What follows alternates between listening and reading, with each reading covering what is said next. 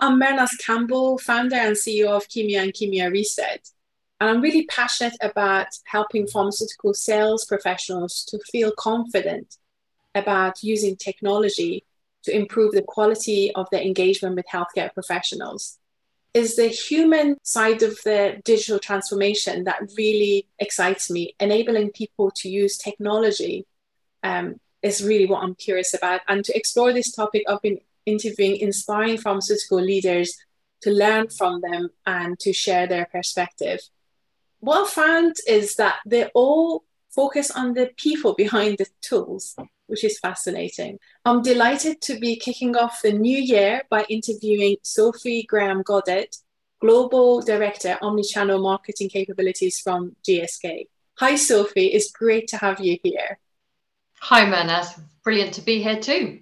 Oh, perfect. Uh, so let me tell you a little bit about Sophie and her background. She is an inspiring leader. Uh, during her career, she successfully led both industry marketing and consulting teams, delivering award winning transformational programs in top pharmaceutical companies. Uh, Sophie is currently leading the omni channel capability acceleration in GSK. And um, her aim is to enable leaders, teams, and clients to excel and make a real difference in their organization.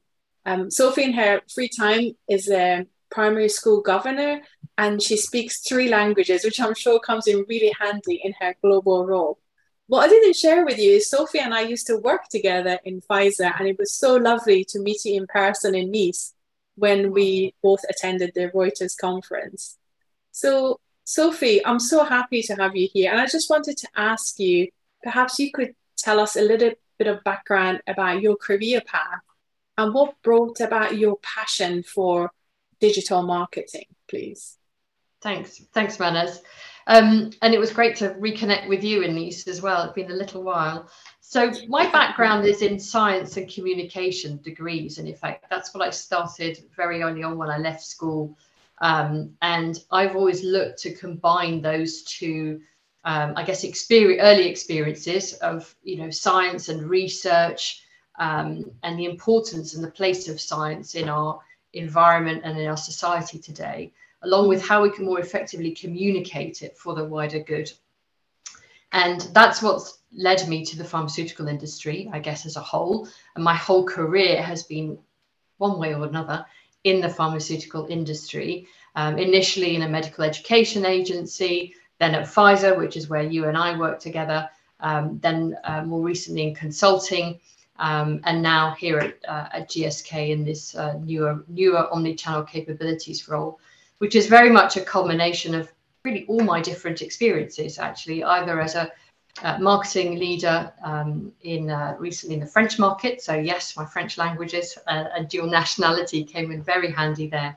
Um, and really, um, omni-channel marketing and digital marketing is really just part of our world in, in the real world, the environment that we live in more widely today.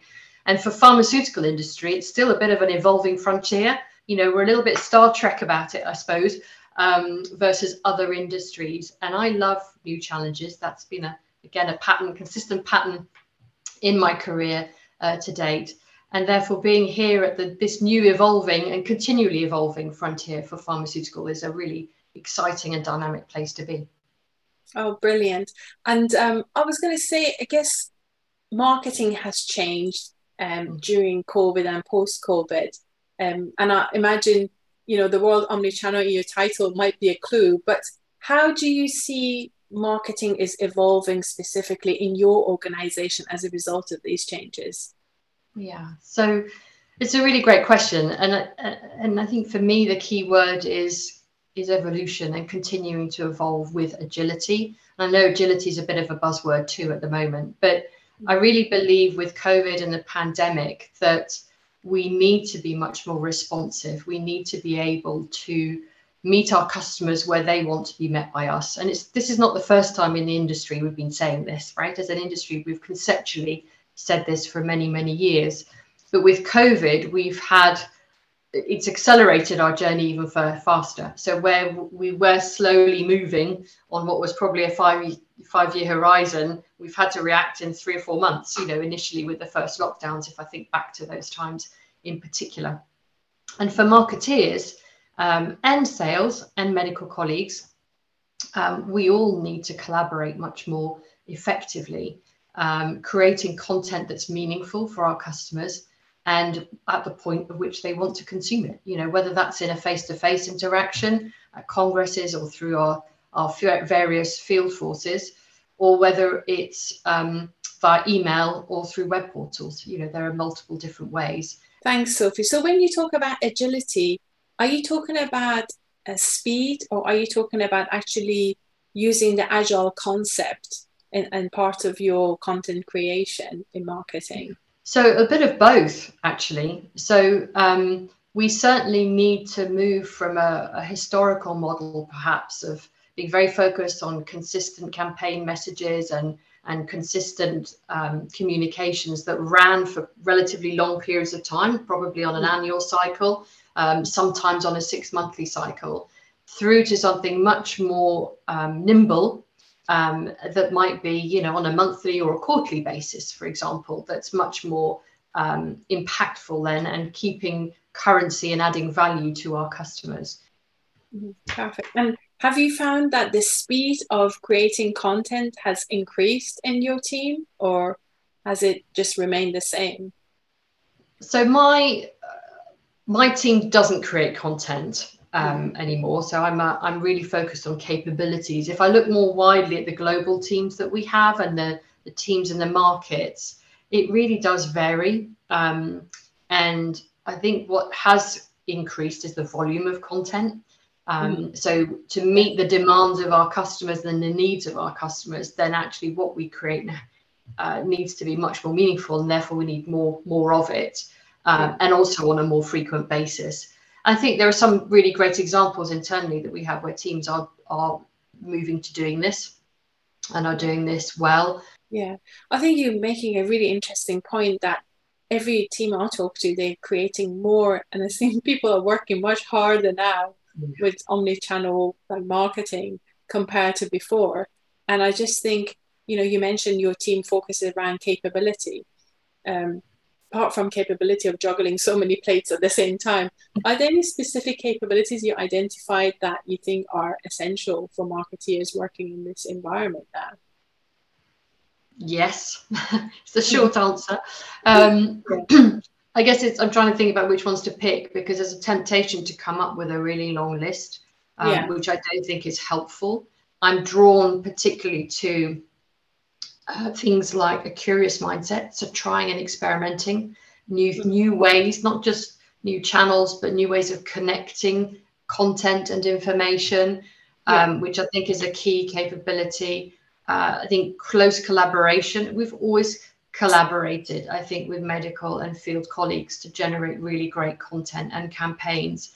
But there's a real um, additional need to do this well at a mm. local and a global level nowadays and make sure that we have um, you know really value added content whether that's above brand or non-promotional content as well as um, promotional content yeah I um, love it. yeah i love that sophie carry on sorry to interrupt and well just maybe my last point my last piece is is is is the analytics and the data analysis right so mm.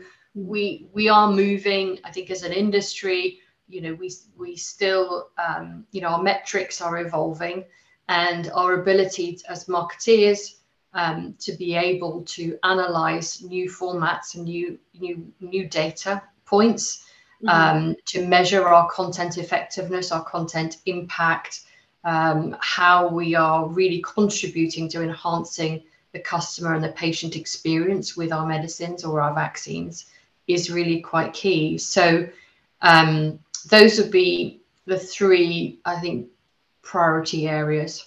Yeah, I, I love what you said because that curious mindset is something I can see as a capability across a number of roles that we could mm. really benefit from.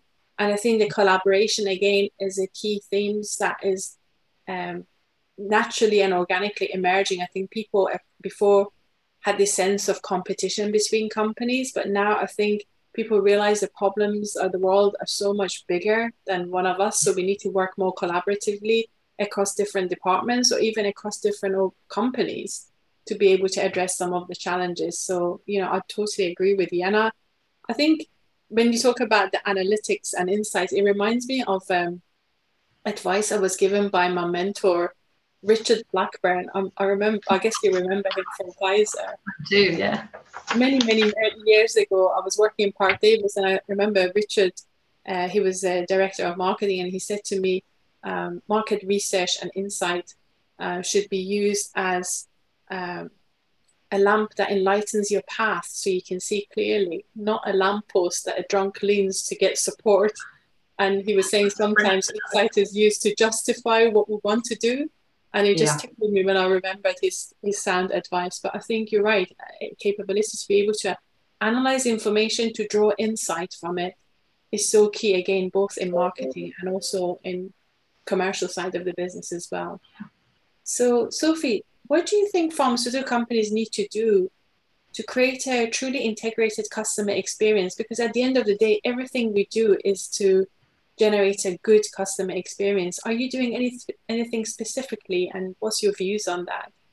Now the shift is actually doing much more point uh, specific online testings that are quick um, and give us the right, right insight to be able to then develop the right campaign, the right content and materials that will really support our customers. Mm-hmm. Um, and that's the difference. And I think the other big difference is is connecting the dots you know our customers have much higher expectations and needs and therefore personalizing that content as much as possible within relevant regulatory frameworks etc is important so that we're really adding value at those different intervention points or touch points that a customer might want to interact with or receive information or our uh, data on. Um, and one of the things you know we were in my current role I, am responsible for developing a, a capability campus, so a, a, knowledge resource, a learning resource, a dynamic living learning resource where everyone will understand how we do omni-channel at GSK. Um, and I'm interviewing customers to get their view on what it feels like to receive our content and our materials. Um, and those expectations are high in terms of the data, the insights, the ways they want us to interact with them. Um, and it's important that we include that in our understanding as much as we possibly can. Definitely. And I think it's good that you're getting that feedback from them early on. So you have chance to tweak your approach to in- include their mm. feedback in it. Do you kind of like get involvement from your sales team? I know you don't work with like, a brand um, content development because you're working on capability, but do generally marketing teams use um, kind of co-creation process for content yeah. development to get input very from much. Mm-hmm. Yeah, very much so. The sales team are really integral to a lot of that content and the feedback, okay. and they're very much, uh, you know, we look to them to provide voice of the customer insights really as well. Um, particularly within the within each market that we work mm-hmm. with and you know my france experience was testament to that we had you know cross-functional brand teams with sales reps um, and medical colleagues and other key functions to create, you know, uh, local plans, but also customer journeys and um, uh, and then we also have had point groups of reps to test specific content items with. Mm-hmm. Um, so there was a really nice blended model uh, in France, and I think that's fairly representative of many of our other countries' approaches too. Maybe not all of them, but many of them. And you know that that's really invaluable. And I think we we pull in at also a global level um, where we can through our co-creation uh, approaches and collaboration with um, again key market uh, representatives too. Fantastic. So Sophie, in your global role, are you seeing any global trends for adoption of omni-channel capabilities or does it vary from country to country or region to region? What was your observations? The levels of which every region uh, is at is wildly different right so there's a hmm. huge variation uh, certainly by region and also actually within markets and by brands too um, depending on brand maturity and where they are in their life cycle as well so there's kind of multiple factors mm-hmm. um, and you know, I'm not going to call out which countries are where because they're all, you know, we're all evolving. And I think my, my comment earlier around one of the key success factors for us, I think, in marketing today is to make sure we keep agile, we keep evolving, and we keep developing both ourselves and our teams. Um, and from wherever your starting point is, it's okay. Just keep mm. learning and keep developing and keep experimenting with things so that we can continue to excel and meet our customer needs. Yeah, I guess um, you're right. It's a journey, so we need to know where are we now, and mm. making you know slowly steady progress towards where we want to be. And it doesn't matter whether you're ahead or behind or somewhere in the middle. As long as you measure where you are and tracking your progress, that's the key things. And this is a journey. This is not like a something you get a tick and it's done. Omnichannel is like a way of doing things. It's like any other skills. You want to stay on top of it to continuously improve it. Exactly. And I think the word that matters is what the customers think, right? And that might vary by market. And therefore, you know, as we talked about earlier, the capabilities needs will vary by market as well. Um, yeah. and, and for me, we need to have that customer mindset throughout. And it's what what they need and how we need to work with them to be most effective and impactful that matters rather than where one market is today versus another. Yeah. Yeah. Um, I've been asking all the people I interviewed recently uh, about mm-hmm. what they think the future role of the pharmaceutical sales representative will look like. And as a you know expert marketeer, Sophie, I really love to know what's your opinion on this. How do you think their role would evolve? so I think their their role is already evolving and will continue to evolve.